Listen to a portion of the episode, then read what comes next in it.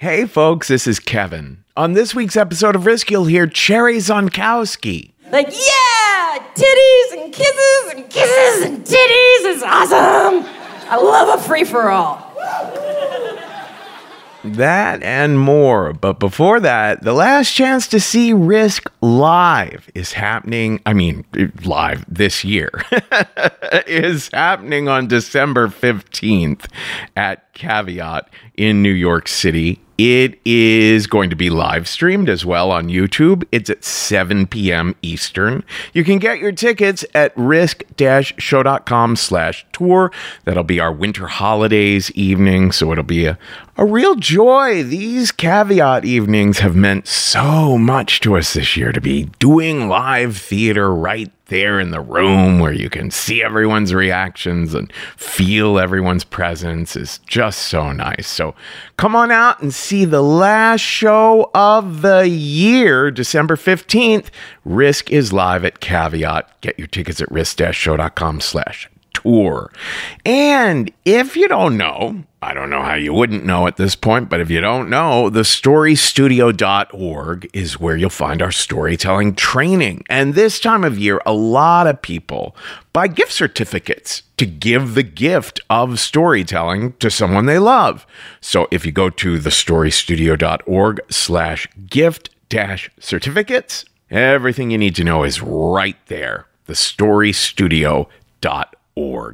Knowing how to speak and understand a new language can be an invaluable tool when traveling, meeting new friends, or just even to master a new skill. But it's not always simple when you're bogged down by textbooks and structure classes. That's why so many people trust Rosetta Stone. Rosetta Stone is the most trusted language learning program, available on desktop or as an app. It truly immerses you in the language you want to learn, like Spanish, French, Italian, Chinese, and more. You won't just be studying English translations. The Rosetta Stone intuitive process helps you pick up a language naturally, first with words, then phrases, then sentences. Don't put off learning that language. There's no better time than right now to get started. For a very limited time, listeners can get Rosetta Stone's lifetime membership for 50% off. Visit rosettastone.com slash rs10. That's 50% off unlimited access to 25 language courses for the rest of your life. Redeem your 50% off at rosettastone.com slash rs10 today. Is your child struggling with a specific subject or need help with homework? Are they asking questions that you're not sure you can fully answer? IXL Learning is an online learning program for kids. It covers math, language arts, science, and social studies. IXL is designed. This program will improve your kids' grades. Studies done in almost every state in the country. The kids who had IXL are consistently doing better. Powered by advanced algorithms, IXL gives the right help to each kid no matter the age or personality. And it doesn't have to eat up all your time. One subscription gets you everything for all the kids in your home, pre K to 12th grade. So don't miss out. One in four students in the U.S. are learning with IXL. IXL is used in 95 of the top 100 school districts in the U.S. Make an impact on your child's learning. Get IXL now. And listeners can get an exclusive 20% off IXL membership when they sign up today at IXL.com/audio. Visit IXL.com/audio to get the most effective learning program out there at the best price. Now here's the show.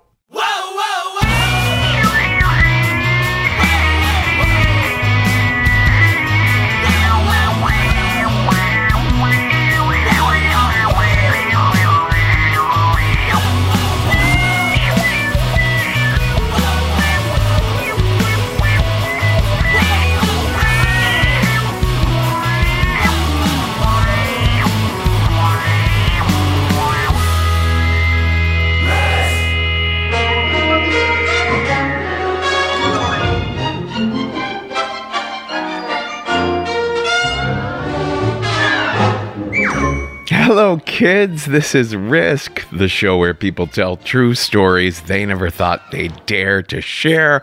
I'm Kevin Allison. This is the music of Alfred Newman behind me now. It is the theme music to the movie The Seven Year Itch which I'm sure a lot of Risk listeners have never heard of or seen. But in any case, these are three stories this week that all come from 2014. This whole process of going through the archives to see what might have been mislabeled, what might have fallen through the cracks, uh, what we thought the audio was unrecoverable, but it is recoverable. This has been such a lifesaver during this couple of years that we haven't been able to be out on tour doing shows and instead go back into the archives and hear phenomenal stories that we've never run before. And so today, three of them from 2014. So we're calling the episode The Seven Year Itch. You've probably seen the poster. You know, Marilyn Monroe is standing over a subway grating and the wind is blowing her skirt up and she's holding it down. That's the seven year itch. I want to make sure to give a little shout out to our latest Patreon member who is called Devoid. We always give a shout out to someone when they give us $25 per month or more. There's a ton of incredible bonus content over there at patreon.com slash risk. And anyone who wants to give a one-time donation, that's at paypal.me slash risk show. All of that helps us out so, so much, and we're so grateful. Now, in a little bit, we're going to hear a story that was shared at a risk slash Bawdy Storytelling show in 2014. If you don't know Bawdy Storytelling, you should. They have been around since before Risk, even, and the brainchild of Dixie De La Tour over in San Francisco. It's a show of stories about sex and kink and sex positivity, all that good stuff. So, yeah, in 2014, Risk, I went out there to San Francisco and Dixie and I co hosted a couple of shows uh, Risk and Bawdy working together. And so Cherry Zonkowski's story that we will hear second today in the episode, that comes from one of those shows. But before that, we're going to hear a story that was recorded in 2014, of course, in Pittsburgh. When we went down to Pittsburgh that year, this story comes to us from Justin Channell. Justin is an independent filmmaker. They have two films Winners Tape All, the Henderson Brothers story, and Die and Let Live. They're both streaming free on Tubi. Justin's story here is one of those examples where the audio was a bit mucked up but our editors have done some restorative magic, so we can hear it now. Here's Justin Channell with a story we call The Perditionals.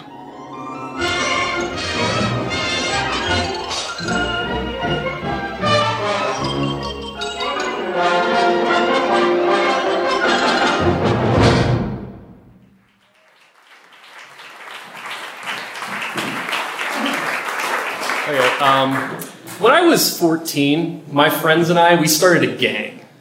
But we weren't like a violent gang of criminals, like we didn't deal drugs or have guns or anything. We were more like a bunch of 14 and 15 year olds who were really immature and had an excess of energy and way too much time on their hands and really liked pranking people. Um, we chose a name for our gang and we were called the Perditionals. At the time, we didn't realize that the word perdition, it's like a place kind of like limbo, and it's sort of a place where you have to like repent for your misdeeds. But then later we found out about it. We're like, oh, that's even cooler. That makes our gang even harder. Because we kind of looked at ourselves like we were um, like junior Project Mayhem. We were like Project Mayhem with more acne and no agenda. And uh, we also all had gang names. Um, that's really convenient when you're telling a story in public because you don't have to use anybody's name and you can protect anonymity. But uh, there wasn't a leader, but the guy was the closest. He was our Tyler Durden. He went by the name Cobra. And uh, he started the group because he was doing really bad in algebra and decided to steal the teacher's grade book so everybody would start off with a clean slate, just like when Tyler Durden blew up all the credit card companies at the end of Fight Club, and they all had their debt erased. That's what he was doing. And he had this amazing thing where whenever we would do something, we'd be getting chased, he could laugh hysterically, like almost like, I don't know, the, the Joker or the Riddler from Batman, while still running. But over time, it would just slowly turn into like, I don't know, like a, a fat puppy playing ball. Like, but um, it was it, I always really was amazed by that. And then there was another guy, he went by the name Fish, and I actually I remember why he was called that. That was because he was really fast and he could slip in and out of places, and also he was slippery in the sense that if he did get caught, he could talk his way out of anything, and it was really amazing. Side note, he's also the only one of us that ever became a cop, which is kind of surprising. And then there was also Ghost, and he was, I'd say he was sort of more like a follower, but he also had a historian role because whenever there would be some epic adventure we had, he would draw out a story of it. I never got any of these drawings somehow, but I was kind of glad about it because he always seemed to draw everybody shirtless, and I still don't know why. That was his thing, I don't know. But my name was Chief, and I had a historian role too because I could operate a night vision camera. So whenever we would go out at night, I would videotape most of the ridiculous stuff we were doing. Because at that time, like Jackass and Tom Green were really big, and we loved having like a video diary of all this stuff we were doing that we could show to our friends when they came over. And by far, our biggest nighttime prank was ding dong ditching. Just basically, you go up to someone's door, you knock on the door, you run and hide. But we treated this like an art form. It wasn't just that. We would scope out perfect houses. We would do like two houses at once to watch neighbors be confused. And our favorite, favorite thing was when people would chase us. That was the best because that adrenaline rush was just amazing. But over time, even when people would chase us, that rush started to wear down. And we needed something new to do. And that came about at my friend Zach's I'd say like 15th or 16th birthday. Now, he wasn't a traditional member, but he did play a vital role to the gang. And that's he had a mother that didn't care what his friends did in the middle of the night as long as they didn't wake her up. And she let him have sleepovers every weekend. So that was our main base of operations. And um, so this was a birthday. It wasn't the typical group of friends. There were some other people from school there. But they all wanted to see us go out and ding dong ditch. And we're like, well, it's kind of boring now, and you know, there's too many people. It's not going to work. But maybe we'll try to come up with something better. And we had our friend James there, and um, he's Korean, and I don't remember if he had a nickname, but I'm sure with us being like 15 or 16, it was probably something racially insensitive, like ninja or samurai or Bruce Lee. But he made the announcement of, okay, I have a condom in my wallet whoever can come up with the best idea of what to do with it, that's what we'll go out and do. So, being a bunch of immature teenagers, we came up with the most obvious idea for what to do with that condom. We would take it and fill it up with mayonnaise and water. So it was a dick shaped water balloon, and then we would throw it at a moving vehicle. Okay, maybe not the most obvious thing, but that's what we were doing. Next thing I knew, I was in the bathroom with a jar of mayo and a cup, and I'm like, I don't, I don't think this is the right consistency. It doesn't look like semen. I'm not even sure what the logic behind this was. I'm guessing there wasn't because I don't know. Did somebody blow a load that big that it would become a giant balloon, and then did they need to dispose of it so they tied it off and threw it at a car? I don't know. But cut to about a dozen people standing on the corner of uh, Reeves Avenue and Morgantown Avenue in Fairmont, West Virginia, which is just a dead town. There's nothing going on. And that makes it good for this because there weren't a lot of cars out. We didn't have to worry about causing accidents or anything. And Cobra, who's our leader, he is holding the condom, waiting for cars. And you know, a couple pass, and he keeps kind of looks like he's not going to do it. And then finally, in the distance, he sees a jeep coming down the road. At that time, the sort of super villain of the Perditionals, if that is if we weren't the villains. But the guy he was most against was a guy who had only done one thing to him, and that was date a girl he had a crush on. He drove a Jeep, so he's like, oh fuck, it's a Jeep, I'm getting it. So we all get ready. I'm there with the camera, and then he reaches back and throws it, and it hits dead center in this Jeep's windshield. And we see mayo water spraying over the car and immediately you just hear Cobra's Riddler like laugh go out, and then dozens of feet running and brakes screeching. We come back to Zach's house, and I swear we had to have played that tape a hundred times. We watched it in regular motion, you know, probably like 20, and then we kept playing it in slow motion so we could really see the spray and the look on Cobra's face as he turns around and takes off running. And at the end of watching it, we realized, oh, this is it this is the new thing that we're doing on weekends. So we had it. If you grow up in West Virginia, you have to make your fun like this. That's just the way it goes. But now the thing is, condoms are kind of expensive for teenagers, so we came up with a method of distracting clerks at the local convenience store while Cobra stole them. And this worked for a while, and um, we also kind of decided to amp it up a little bit since the semen thing didn't really make any sense anyway. We started using any sort of condiments we could find, like there was ketchup and maple syrup and uh, mustard, you know, anything that was in Zach's mom's refrigerator. This went on until one night we were watching the videos and thinking, like, you know, the problem is we take off running immediately. There's never a good place for me to hide with the camera so you can see the full effect of everything.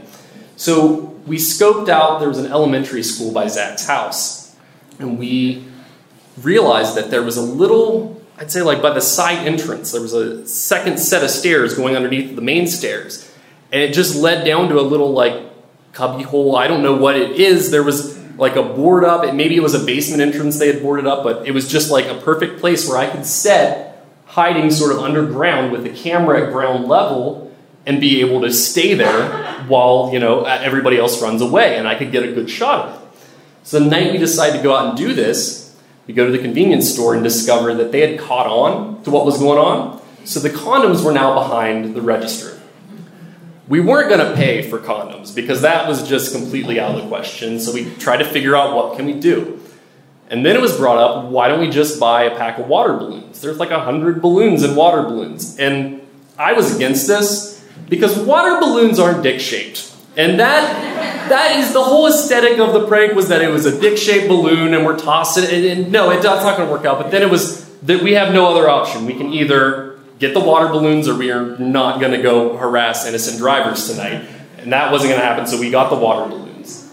Now we go down to the elementary school. I get in position, and Ghost, the guy that drew the shirtless pictures, he's the first one to throw it. And he doesn't even hesitate. First car that comes down, I mean, we're professionals at this point, uh, and he tosses it and throws it. Except something happens that had never happened to us at all. As soon as it hit the car, the brakes screech, and this guy who's driving is already on foot chasing them. We never had a chase doing this. It was always like by the time they figure out what's going on, like, hey, was that a dick shaped balloon that just hit me? We're gone. But this time, he is on the move, and I'm looking through the video viewfinder, like, oh shit. And then it hits me, I'm like, wait, his car is still running. So I'm realizing, like, well, there's no way he would just leave his car running in the middle of the night, right? Like, that, that doesn't make any There must be other people there. Um, wait a minute. There's only one way in or out of this little hidey hole I'm in. And to come out right now, I would have to walk right in front of whoever's still in the car. It hits me that the best hiding spot was actually the best possible trap. So I'm starting to get really worried like, oh shit, I'm caught. As soon as they come out and start looking, they're to walk over here, they're to see that camera sitting there, and they're to find me, and I'm to get my ass kicked or hauled off to jail or both. I don't know what's to happen. I just, so I take the camera out really slowly, hoping they don't see or hear me, and I hide it in my hoodie pocket. And I just sit there and wait. And it's, I mean, dead silence other than this guy's car running. And then finally, I start to hear footsteps coming back. And I can hear the voice of the driver, and he is yelling at someone, just going on about, What the fuck were you guys thinking? Or you guys, you guys were throwing fucking water balloons in my car? Like, you need to get your friends back here. I realize that James has been captured. That's my Korean friend who was probably called something horribly racist. And I'm listening to him, and he's not giving up any information while he's asking for, like, oh, what's your name? What's your friend's name? You better get him back here, or I'm calling the cops. And then finally, at that point, he's like, all right, uh, Chief, hey, are you still over there? And I sheepishly come up to, you know, face this driver that we've hit. And this guy is huge. I mean, I don't think he was just huge for how you know young and kind of skinny and frail we all were, despite the fact that we ran a lot. He was really big. He was wearing like football sweats and everything. So I was quite frankly terrified by this guy. However, while I was down in the hole, I came up with the perfect solution how to get out of this. I was going to get empathy, and I was going to play completely dumb. That I had no idea what my friends were doing. They just said, hey, you have a video camera. Come on out and film this. It's just to be funny. I didn't know that they were to do throw water balloons at cars. That's crazy. He didn't know either. We should probably just get out of here. And to really sell this, I was to fake a cry. Now, the other Perditionals will tell you I was really crying. I have no reason to lie to you folks. And also, had they been there, they would know I am the absolute worst fake crier. Not a single tear or even moist eyes came about from my fake crying. It was just a voice that sounded like this. It d- didn't work at all. And really, all I did was admit to this guy I had evidence of a bunch of kids throwing a water balloon at his car, and he used that against me as much as possible. He's like, What the fuck were you thinking? Videotaping your friends doing this. And he tells me this story about, he says, Didn't you hear about uh, those kids and they uh, burnt down that old guy's house? And that old guy died, and their friend was videotaping it, and he had nothing to do with it. Now he's doing life in jail even then I knew like that story never happened. But I, I used, I'm like, I didn't know what was going on. Was just, can we just go? And he's like, he's like, no, man, you guys need to get your friends back here, or else I'm calling the cops. He just kept threatening that over and over and over again. And they weren't coming back. We could have shouted out for him, and I did. In fact, like, yeah, guys, didn't work. But um, finally, he goes, all right, pulls out his cell phone, and he starts talking. He's like, Oh yeah, I caught these two kids throwing water balloons at my car, and uh, one of them was videotaping it. So that's evidence. I need you to get down here and check this out. Just, okay, we're fucked. We're completely fucked. Then a car pulls up. Wasn't a police car though. It was um just your typical sedan. And out comes a man who is probably in about his 60s or 70s, and he has a flashlight in his hand. He starts talking to the guy, and eventually he's the driver is saying to his dad or to the old man i just botched that reveal but he's saying to the old man things like yeah it's, it's right over there dad. That's where it is and i realized like oh my god this guy called his dad out. And his dad seemed to be a very understanding man. He was just like well you know i mean they're, they're just kids. I mean if, if, if your car's not damaged i think you should just let them go. There's no problem here. And he's like all right well let's start looking for dents. And if there's dents i'm pressing charges. So dad starts shining the flashlight along the side. And as he's doing this, I see right in the fender just a perfect water balloon sized dent right in the fender. I'm apparently the only person that sees this because he just says, Yeah, I mean, everything's fine. You should just let them go, let them go on their way. It's, it's fine. But th- that wasn't enough for the driver. He was still ready to get one in on us. He's like, Oh, yeah, get the fuck out of here. And just as before he even got here out, the old man's like, hey, hey, hey, don't you talk to them like that. and that was like the greatest moment that the, this guy's dad actually took the side of the hooligans that had just vandalized his son's car. That was great to me. However, for whatever reason, I still thought like, oh, I gotta keep up this this fake crying. So I'm like, yeah, well, I'm gonna tell everything. And what I didn't realize is when I got up from the curb, I had bumped the video camera and hit the record button. So even though like, yeah, like we get like a block away, and I'm like, oh man, that was really fucking close. Can you believe that? Nobody heard that little segment where the rest of the walking in. They only heard the crying once we watched the tape again. Now you think like that would be enough for us all to learn our lessons. It was enough for me at least. I made it clear. I'm like, well, fuck you guys. You're making fun of me for crying. I'm not going back out again. That was too much for me. However, Zach really, really loved the footage, and he's like, "Come on, man, you guys got to go back outside and watch more of this." And at that point, uh, Ghost just says, "Well, fuck it. What's the worst thing that could happen? Uh, that was the worst thing. There can't be anything worse than that." and we come up with a compromise. I'll videotape it, but from the front windows of Zach's house, and they just do it right on the street that's in front of the house. That's a perfect idea, right? Just do it in one central location in the same spot over and over and over again. Nothing can go wrong with this. Well, sure enough, as I'm watching both Ghost and Cobra standing on the curb, getting ready to hit a car as it comes by, the car slows down a spotlight beams on them, and we see red and blue lights flashing. So instantly, we shut all the blinds and just hide. And I remember um, Zach at one point trying to come up. He's like, "I got it. What if I go outside right now and I, uh, I just like I go out and I'm just naked and I just start acting like I'm drunk." Luckily, that did not happen. Instead, they got taken off in a cop car. We had no clue what was going on from there. Everybody else that was outside was like, like did, you, did you hear what's going on? No, no, we don't know.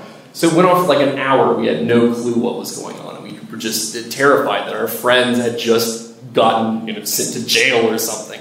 We didn't know at the time that you know, that wasn't going to really happen for what we were doing. And then about an hour, maybe an hour and a half later, Ghost and Cobra walk through Zach's bedroom door, and the room just erupts in cheers. We're like, "All right, you're all okay."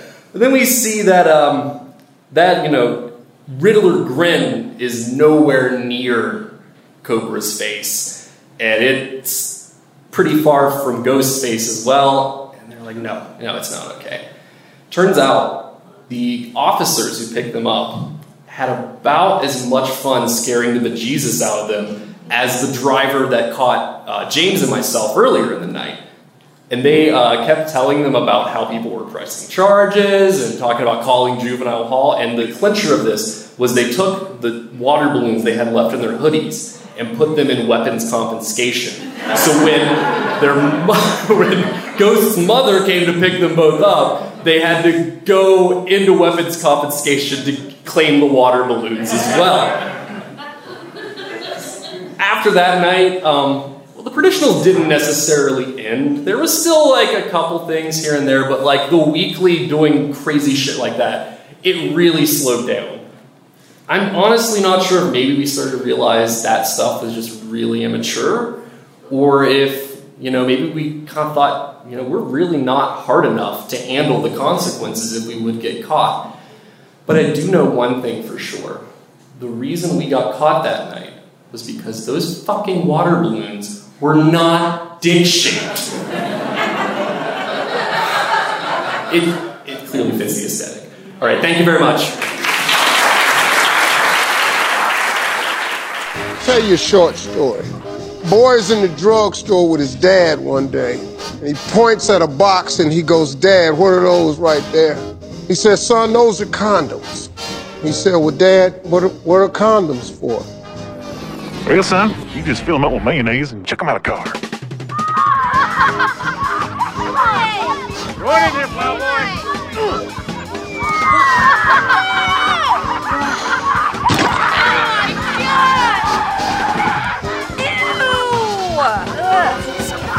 Disgusting! He's a prankster. That was a very feeble prank that was played. That boy is nothing but a rotten prankster.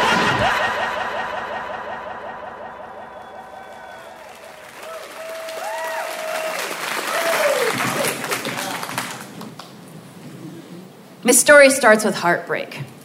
I was in a relationship, it didn't work out, and I was shattered. And the thing about this relationship is that I was so sure he was the one that I wanted to spend my life with him, and I found myself working harder and harder and harder. I mean, laundry and dishes and calling him and trying to get him to wake up in the morning. And as I was doing this, there was less and less sex. And I realized I am a maid. And not a sexy French maid who gets fucked while she does the floor. No! Just a maid. And that sucked because I like the sex. And it ended as it would have to from that. And I found myself with just my self esteem in tatters. And I'm going to say something that's really real here and hard and vulnerable to say, but he was here for the first show, and I had to go up to the lounge and cry. And then I came down and I asked like 18 people, Do I look pretty? Yes. yeah, right? This is not chopped liver here. You know? Like, you guys would fuck me, right? Okay, I want your numbers later. I'm not kidding. Anyway, so I was like, okay, I still like the sex. I want the sex. How do I get the sex when I have relationship PTSD? talking to a cute guy, it kind of makes me have a panic attack and nausea at the same time. Like, ah, can't even fucking take it, go away. And I realized, you know what I need to do? I need to get back to my sex party roots. I need to crowdsource my sex life. There is safety in numbers, threesomes, orgies, gangbangs, sex parties. Bring it on! So I got back in touch with this guy that I had actually dated briefly before the whole horror started. And he said, Hey, it was good to hear from you again. Come to my birthday party. I'm like, okay, sure. And he's like, No, you do not understand. My birthday party is a five course erotic feast served to us by sexual submissives, followed by a sex party. And I said, Oh, yeah, I'm coming to your birthday party. Oh, yeah. So the morning of the party dawns, and I start to have the self doubt, freak out, anxious. And I realize, like, it's his 30th birthday party, and I am 45. When he was born, I was being finger banged by my boyfriend in the movie theater watching Ghostbusters.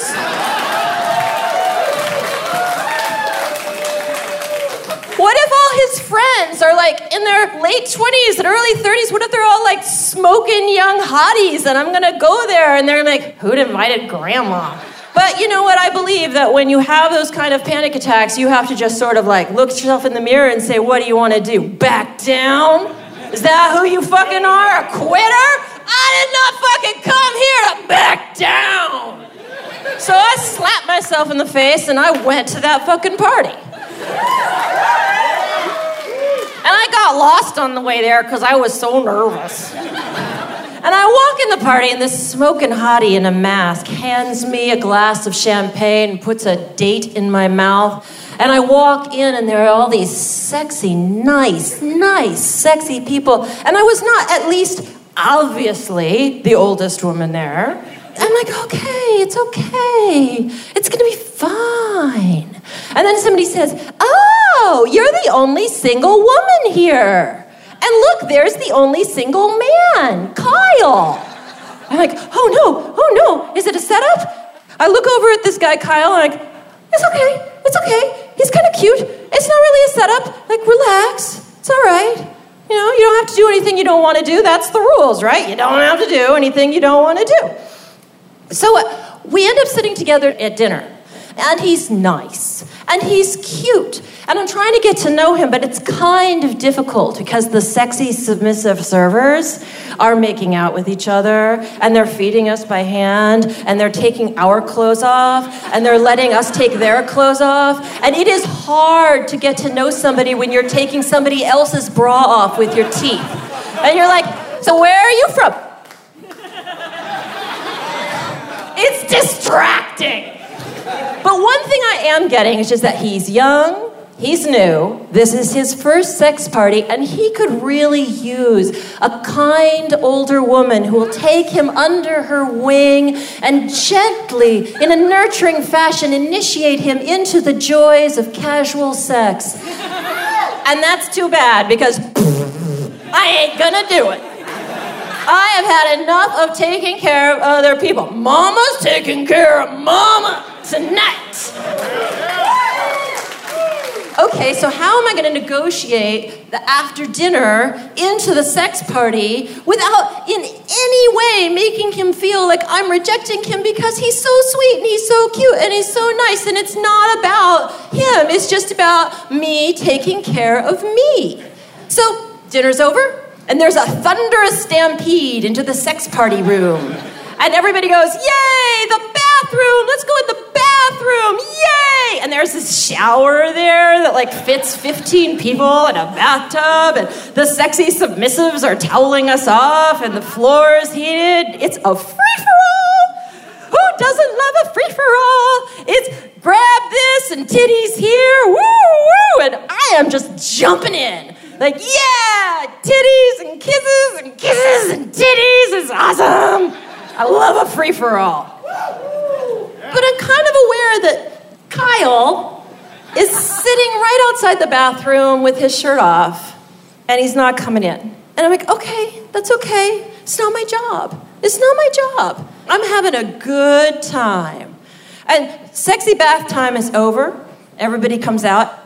And the room is amazing. It's spectacular. It's like eight double beds with enough room for a small dance floor in the middle. And a lot of the couples just gravitate to their own private bed and start to play, and that's cool. And then there's one bed that is obviously the party bed.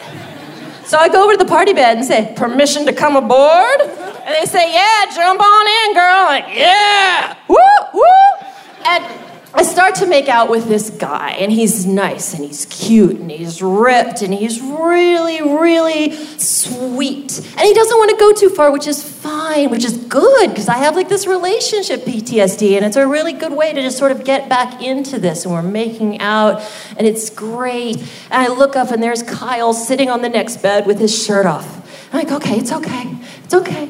That's not my job. It's not my job to take care of you, Kyle. I wish you well, but it is not my job to take care of you.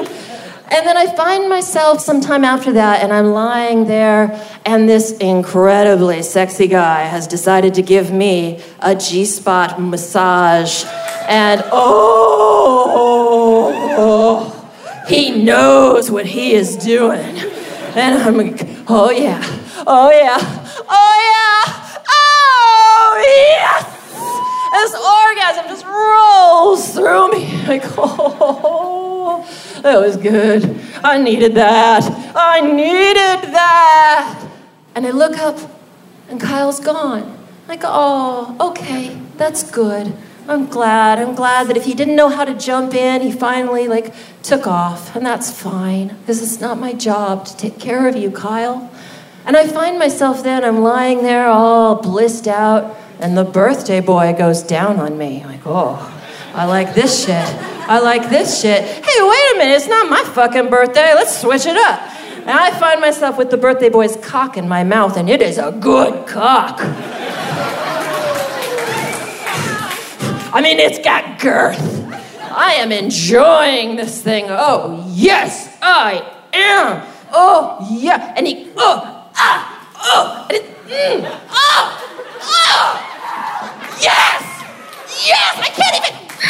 And it comes in my mouth, and oh, my sweet fucking Jesus, do I love that taste? Oh my God, I love the taste of cum so fucking much.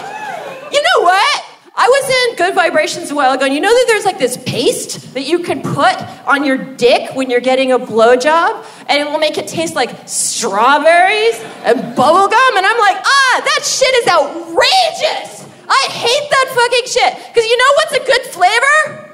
Dick! Dick is a good flavor!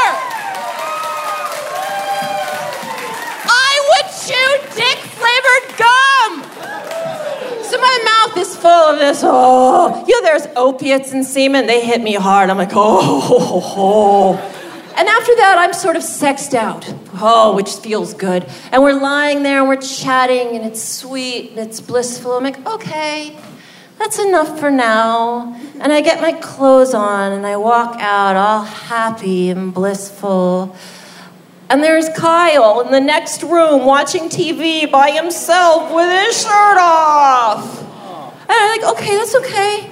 Bye, Kyle. You know, it's all right. And I go home still blissful just like I took care of myself tonight, and that's what I needed to do. Yeah. And I fell asleep blissful with the taste of cum still in my mouth. It was so good. And I woke up because I got a text. It was from the guy who gave me the G spot orgasm. It was a text I never knew that I always wanted to get. It said, Hey, I'm the big black guy who rocked your world.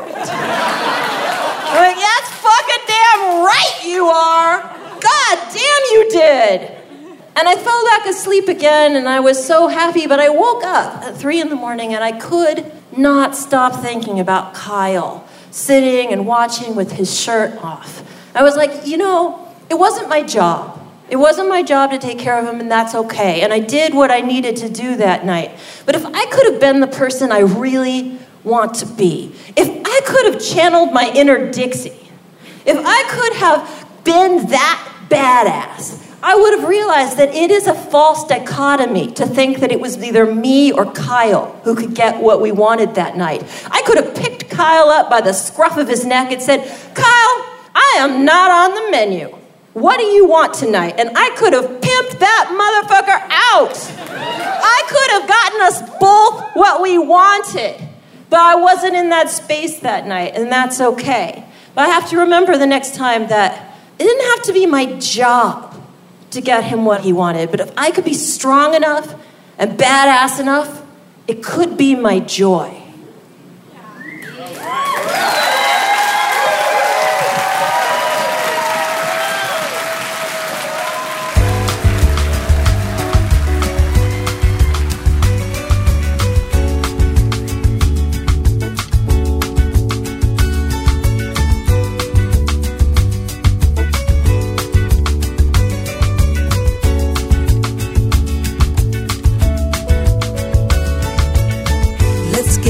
crunk, we gon' have fun up on up in this dancery. We got y'all open, now you're floating, so you got to dance for me. Don't need no hateration, holleration in this dancery. Let's get it percolating while you're waiting, so just dance for me. Come on, everybody, get on up, cause you know we got to get it crunk.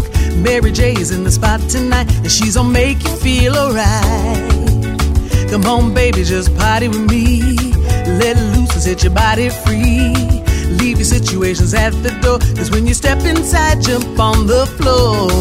Let's get it crunk. We gon' have fun up on up in this dancery. We got y'all open, now you're floating. So you got to dance for me. Don't need no hateration, holleration in this dancery. Let's get it percolating while you're waiting. So just dance for me. This is Risk. This is Papik with Wendy Lewis behind me now. And we just heard from Cherry Zonkowski from that Risk slash Bawdy Storytelling show from 2014. You can find Cherry on Twitter at Cherry Terror. And before Cherry, a little interstitial by our audio editor, Hope Brush. A little interstitial about you know, filling condoms with mayonnaise and water and hurling them about. Oh, and I made an announcement last week. I want to make it again. If you are a therapist or you know a therapist who loves storytelling shows, reach out to me at kevin at risk-show.com. Our new podcast, Real, is coming in, well, next year. It's coming next year.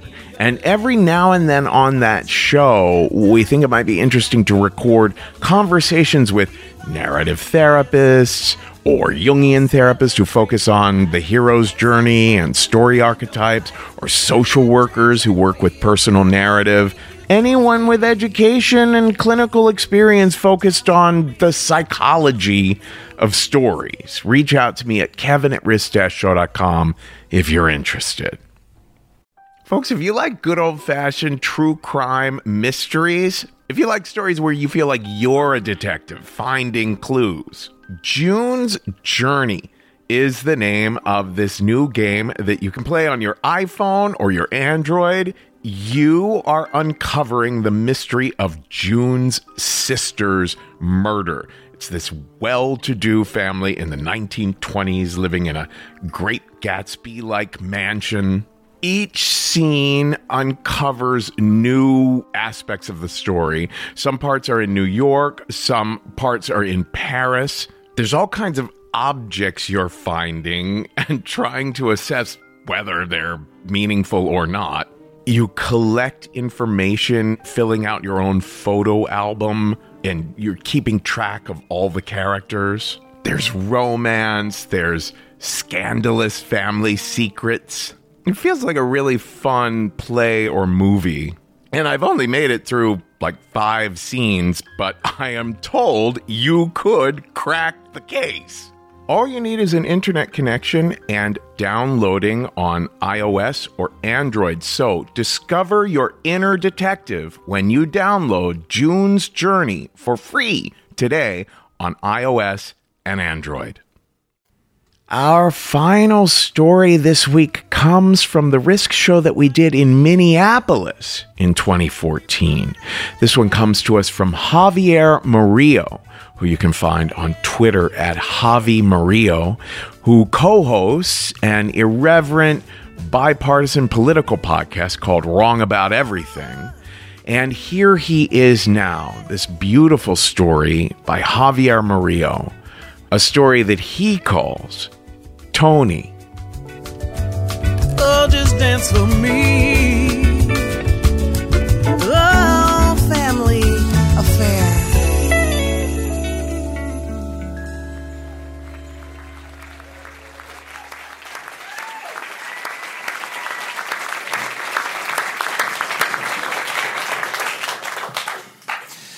When you're a Puerto Rican man and you reach the age of, say, 26 or 28, and you've never brought a girlfriend home to meet your parents, they kind of stop asking you, hey, when are you going to get married? My parents and I, especially my mom and I, we were pioneers of Don't Ask, Don't Tell, like way before Bill Clinton. like, we just talked around things. The way I imagined the rules of our don't ask, don't tell sort of policy worked in my mom's head, it was sort of like, you know, I know, you know, I know, but if you tell me, then when your tias ask me, why hasn't Javi gotten married? And I say, you know, Javi, he studies so much, he has no time for girls, then I'd be lying. and, you know, it's true, I didn't have time for girls. So I grew up in Puerto Rico, and my parents are both born and raised on the island. My, they grew up very poor.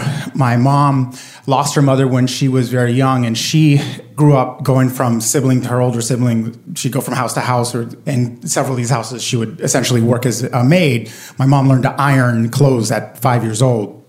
And my father uh, grew up in a very rough neighborhood um, as well. And when they fell in love and decided to get married, there were not very many pathways out of poverty in Puerto Rico. And he chose one of the few available. He joined the army.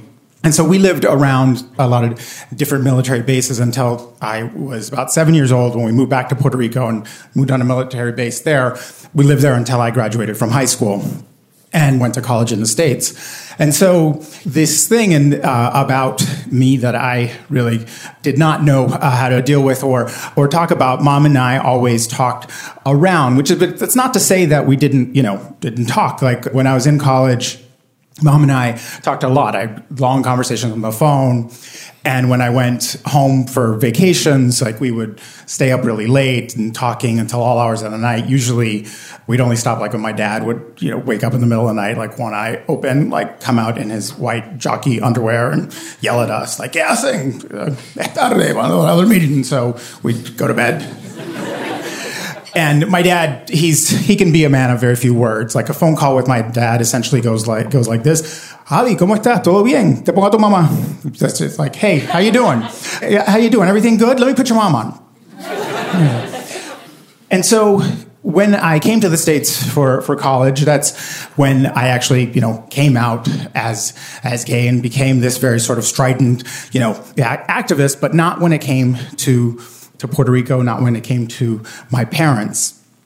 And my mom and I, over the years, when we, the way that we talked around the issue was to talk about someone else. And we talked about my cousin Tony. Tony was everyone's favorite. Tony was my mom's favorite because he was about her age because her older her sister was a lot older than her. She, he was her nephew, but but they were about the same age. And when mommy lived with his family when she was a teenager, she always told us that Tony was the only person in the house who did not treat her like the maid. And Tony was my favorite because when we moved back to Puerto Rico, you know, we lived a bunch of different places, and I always have spoken both English and Spanish. And when I was like seven years old, we moved back. The rest of my family most were not bilingual, and so I knew Tony was a college English professor, and so we became friends. And he was always very encouraging of me. I was this bookish, nerdy kid, and he would take my sister and me to see plays and he'd buy poetry books and stuff. And he was just this really great guy. He worked the horn rim glasses, kind of nerdy uh, college prof guy, and just a wonderful, wonderful human being.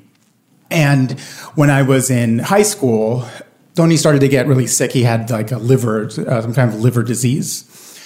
And he was getting increasingly sick and in and out of the hospital. And by the time I was a junior and I was thinking about coming to the States for college, Tony got really sick.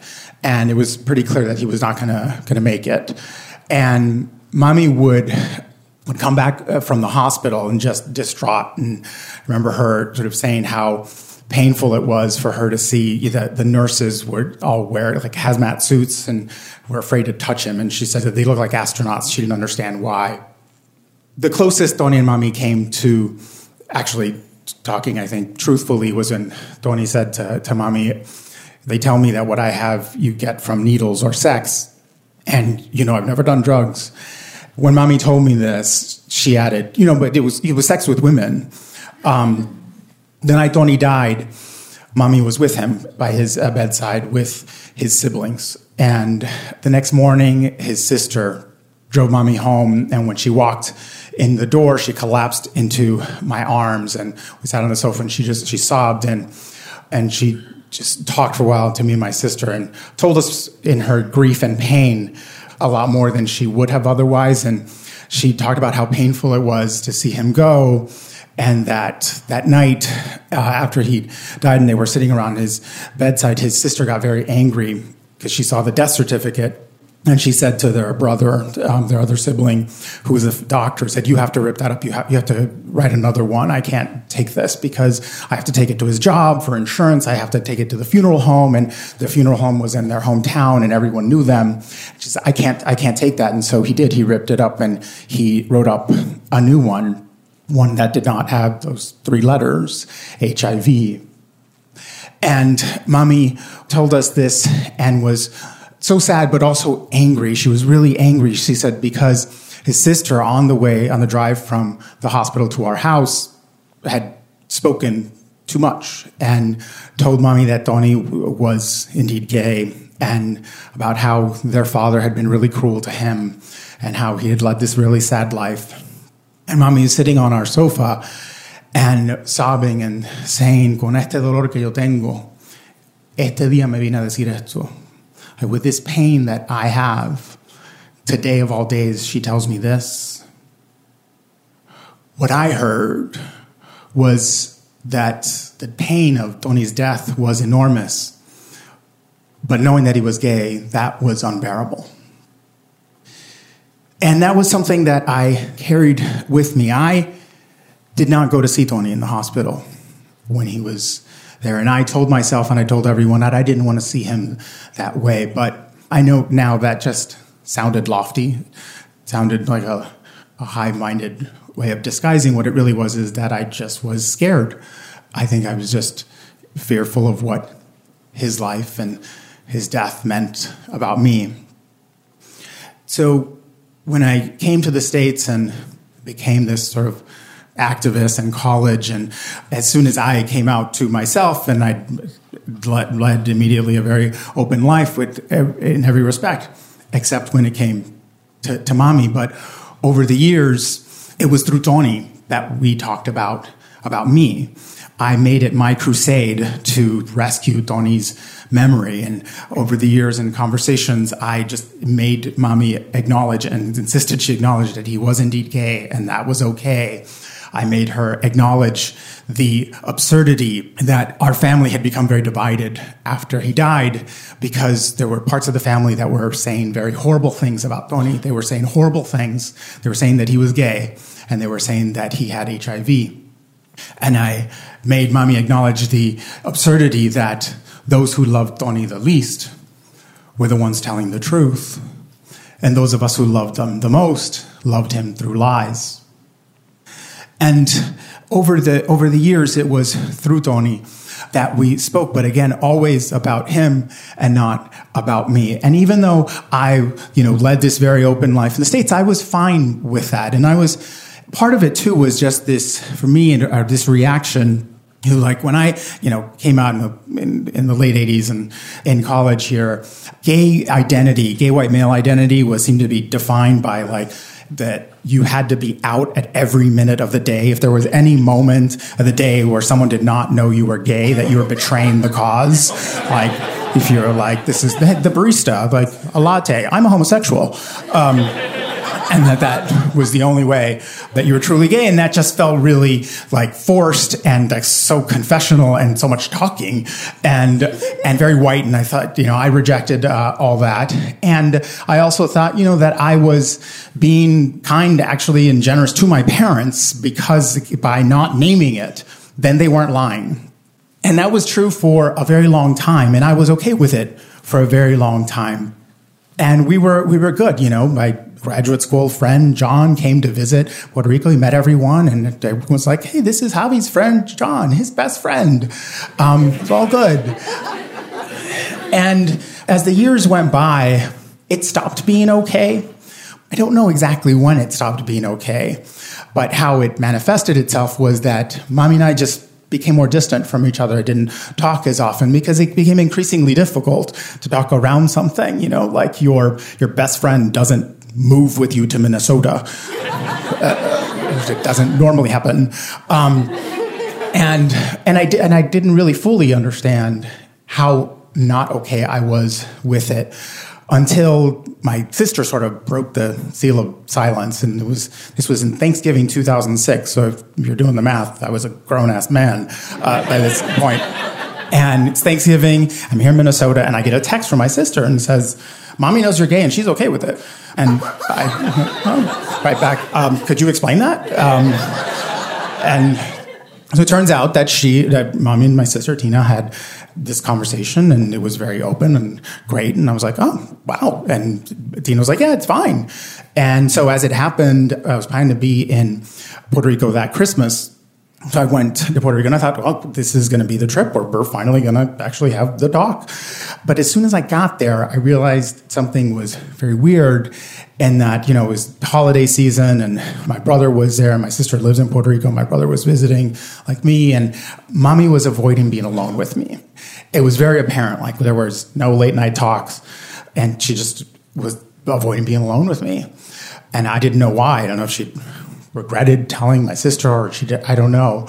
And it wasn't until the last night I was home that I was like packing my suitcase and she was crying. We always have very tearful goodbyes. And, uh, and I, and I forced the conversation. I said, Mommy, I, I know you and Tina talked. And she didn't say anything. I said, I, I just, I need you to know that I'm a very happy person. I have a very good life. And she didn't say anything.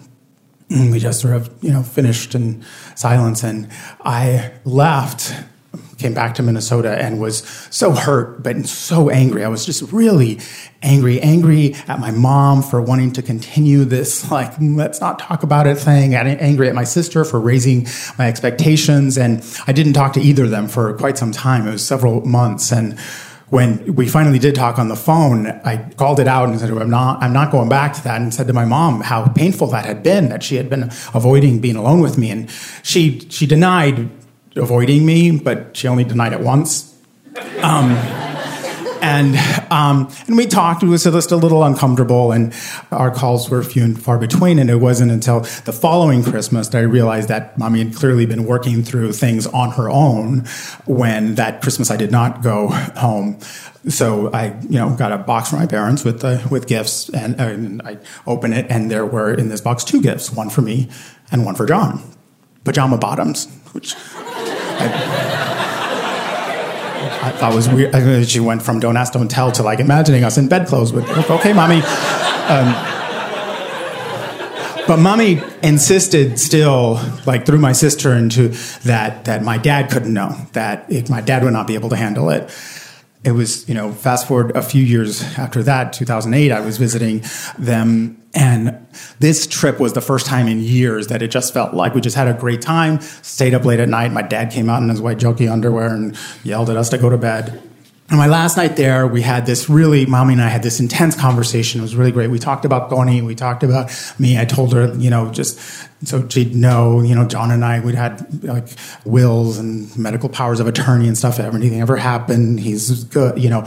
And it was just a really, it was a great conversation. And I, I said to her, I said, you know, you, I'll follow your lead. You say that, you know, I can't tell that. She said, you, you can't tell your father. He wouldn't be able to handle it. And I said, well, what do you think he would do? Disown me? Like, there's no money. And like, um, and, but she reacted really badly to that because my father, one thing that he's very sort of stereotypical about Latino father is very family oriented. He's always lectures us about family, and she's like, "No, he would never do that." And I said, "Well, that right." And I mean, I'll follow your lead, but I I think it'd be okay. And so the next day, I'm coming back to uh, Minnesota, and we have our very tearful goodbyes and um, say goodbye. And I uh, leave. I drive out in my rental car. But no sooner had I left our neighborhood, I get a call on my cell phone, and it's mommy. And she said, I answer it. She says to me in Spanish, "Tu papá quiere hablar contigo." Gives it to my dad, and my dad says to me, "We love you. We love you very much. I, I love, love you too." And, and and then he hung up, and then. And I'm like, oh, okay. So I found out later from my brother that what had happened was that when I left, mommy was like crying hysterically more than usual, even. And, and, and my dad got really worried and he's like, what, what's going on? What's wrong? Is Javi okay? And my mom, who I should preface does not normally sound like an actress in a telenovela. in this instance, she says to him, Nos tenemos que quitar las máscaras we must take off our masks.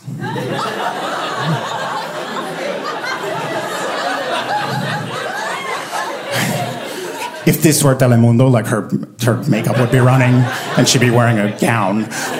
But it's my mom. She was in clothes, no makeup. Um, and nos, nos tenemos que quitar las máscaras.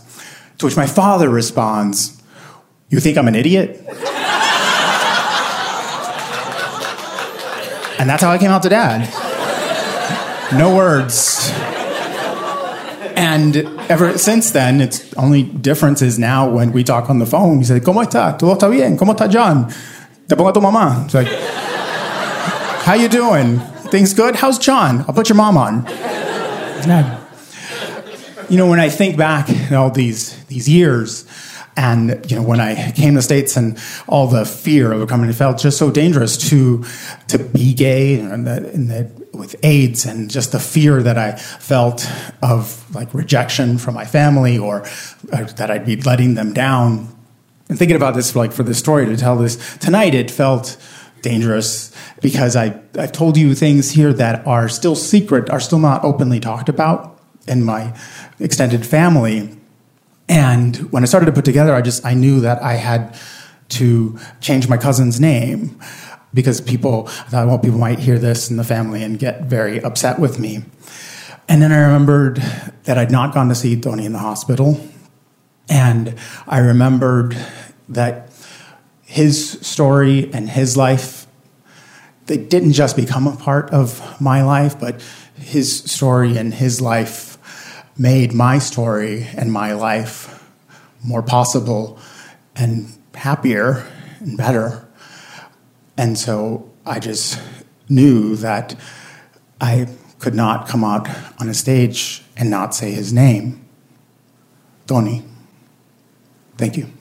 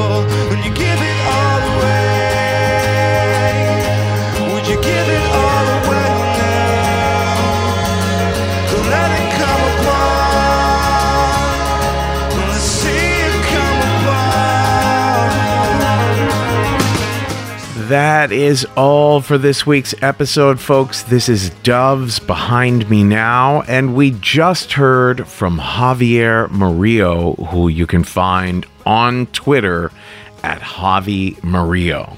Now, don't forget the very last Risk live show of the year is at Caveat in New York City on December 15th, 7 p.m. Eastern. Also, it'll be live streamed on YouTube. You can get your tickets at risk-show.com slash tour.